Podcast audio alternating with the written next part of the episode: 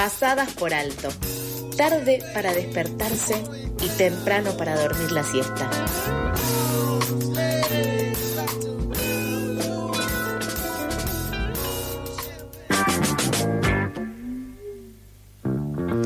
29 minutos pasaron de las 8 de la mañana y vamos con la nota del día de hoy.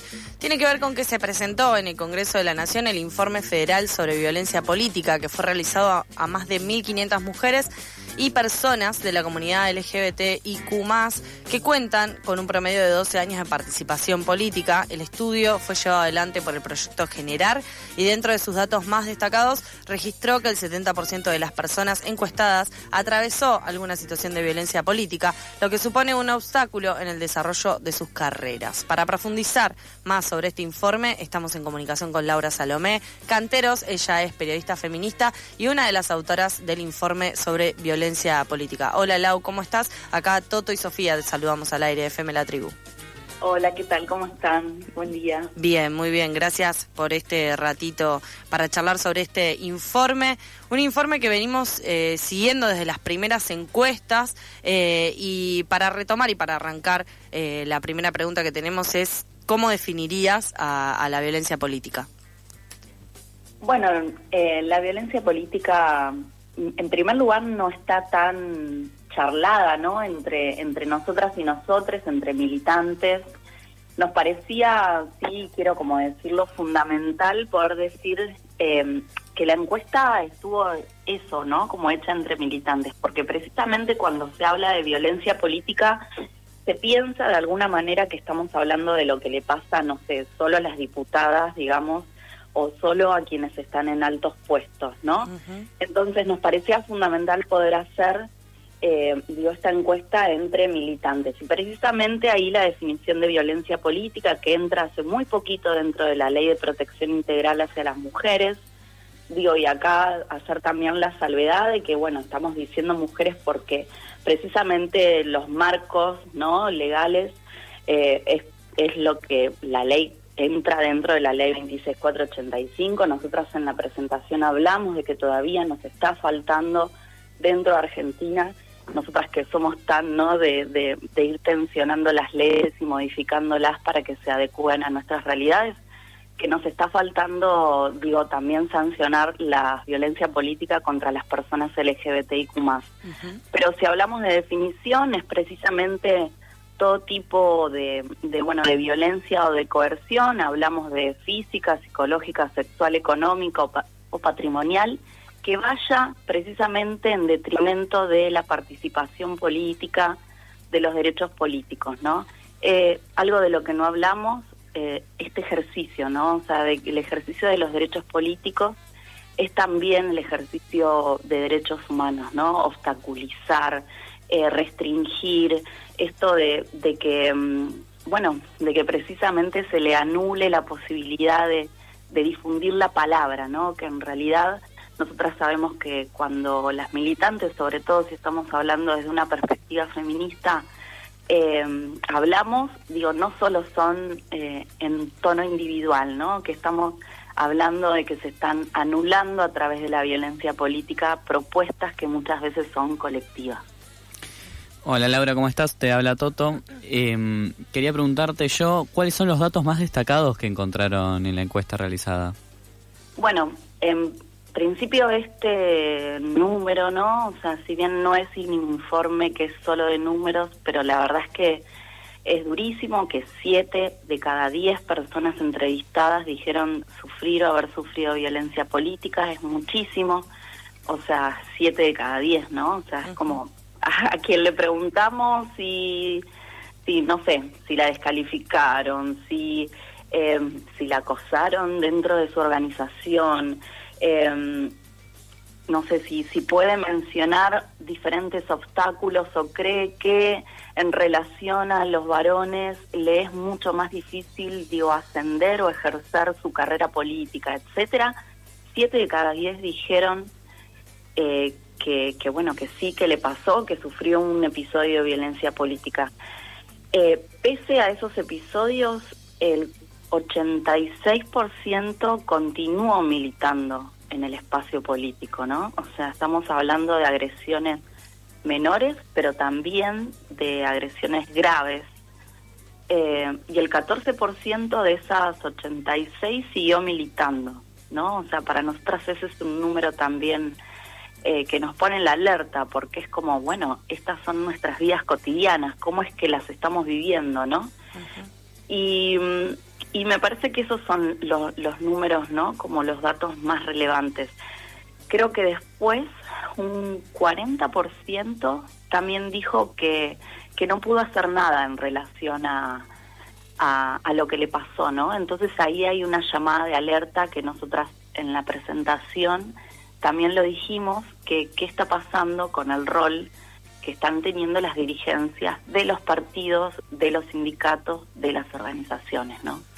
Y en este sentido también, eh, Lau, eh, una de las cuestiones que pensábamos alrededor de, esta temática, ¿no? de la presentación del informe, y que vos mencionabas, no solamente se, tuvo en cuenta quienes ocupan cargos, sino también se, se tomó en cuenta quienes están en las militancias, en distintos espacios. Y, y esto de qué está pasando en las, en las dirigencias, es imposible no pensar en, por ejemplo, los últimos discursos de la vicepresidenta de Cristina Fernández de Kirchner, donde hace referencia a violencias que ella sufrió particularmente o violencias que se sufren solo por el hecho de ser mujer, violencias de género, pero también eh, mirándolo, eh, tratando de responder esta pregunta de qué está pasando en las dirigencias, vemos en el Gabinete Nacional, según el mapa del Estado que, que publica Jefatura de Gabinete, que las mujeres no son solo minorías entre las titulares de ministerios, sino que también hay minorías en las secretarías de Estado, digamos, no solamente eh, no se cumplen los, los cupos o el volvimos mujeres, digamos, que en cierto punto se presentaba desde, desde el gobierno allá por 2019, sino que también se ve eh, una, una minoría también en los cargos eh, de las dirigencias, ¿no? quizás se ve muchas más mujeres a nivel dirigencias nacionales, direcciones nacionales, pero no tanto en las, a la cabeza de los ministerios ni tampoco de las secretarías. En este sentido, ustedes eh, pudieron eh, tener en la presentación de, del Congreso de la Nación eh, algún tipo de reflexión, algún tipo de conclusión junto a distintas funcionarias especializadas o interesadas en esta en este informe, en esta materia.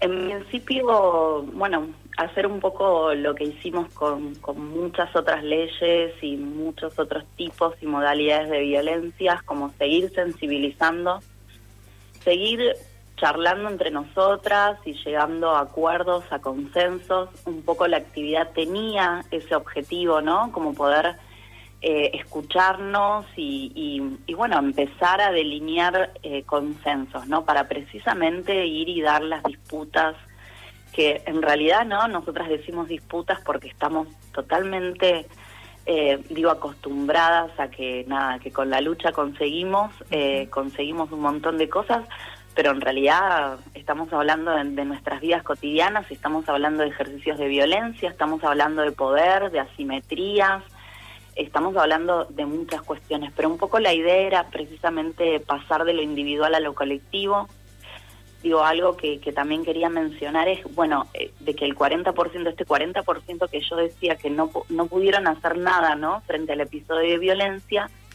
les preguntamos por qué y las respuestas eh, eran precisamente esto, ¿no? O sea, creí que, que podía sola o, me sentí sola, eh, porque así son las reglas del espacio, ¿no? Como esto de por, por temor a tener consecuencias, ¿no? Eh, muchas veces las militantes creemos que, podemos todo, pero creo que, o sea, yo creo que sí, pero además me parece que era precisamente la idea de pensar este informe también como un relato de época, ¿no? O sea, como, eh, como algo también colectivo. Esto de que no estemos, eh, tenemos que estar, por supuesto, pero porque precisamente, digo, sobre todo en el último tiempo, creo que las mujeres y disidencias están representando propuestas colectivas, ¿no? O sea, eh, me parece que por eso tenemos que estar, no porque en sí, digo, tengamos que, que, ocupar la paridad, ¿no? Eh, me parece que eso también era, era súper interesante. El, en diputados lo pudimos charlar.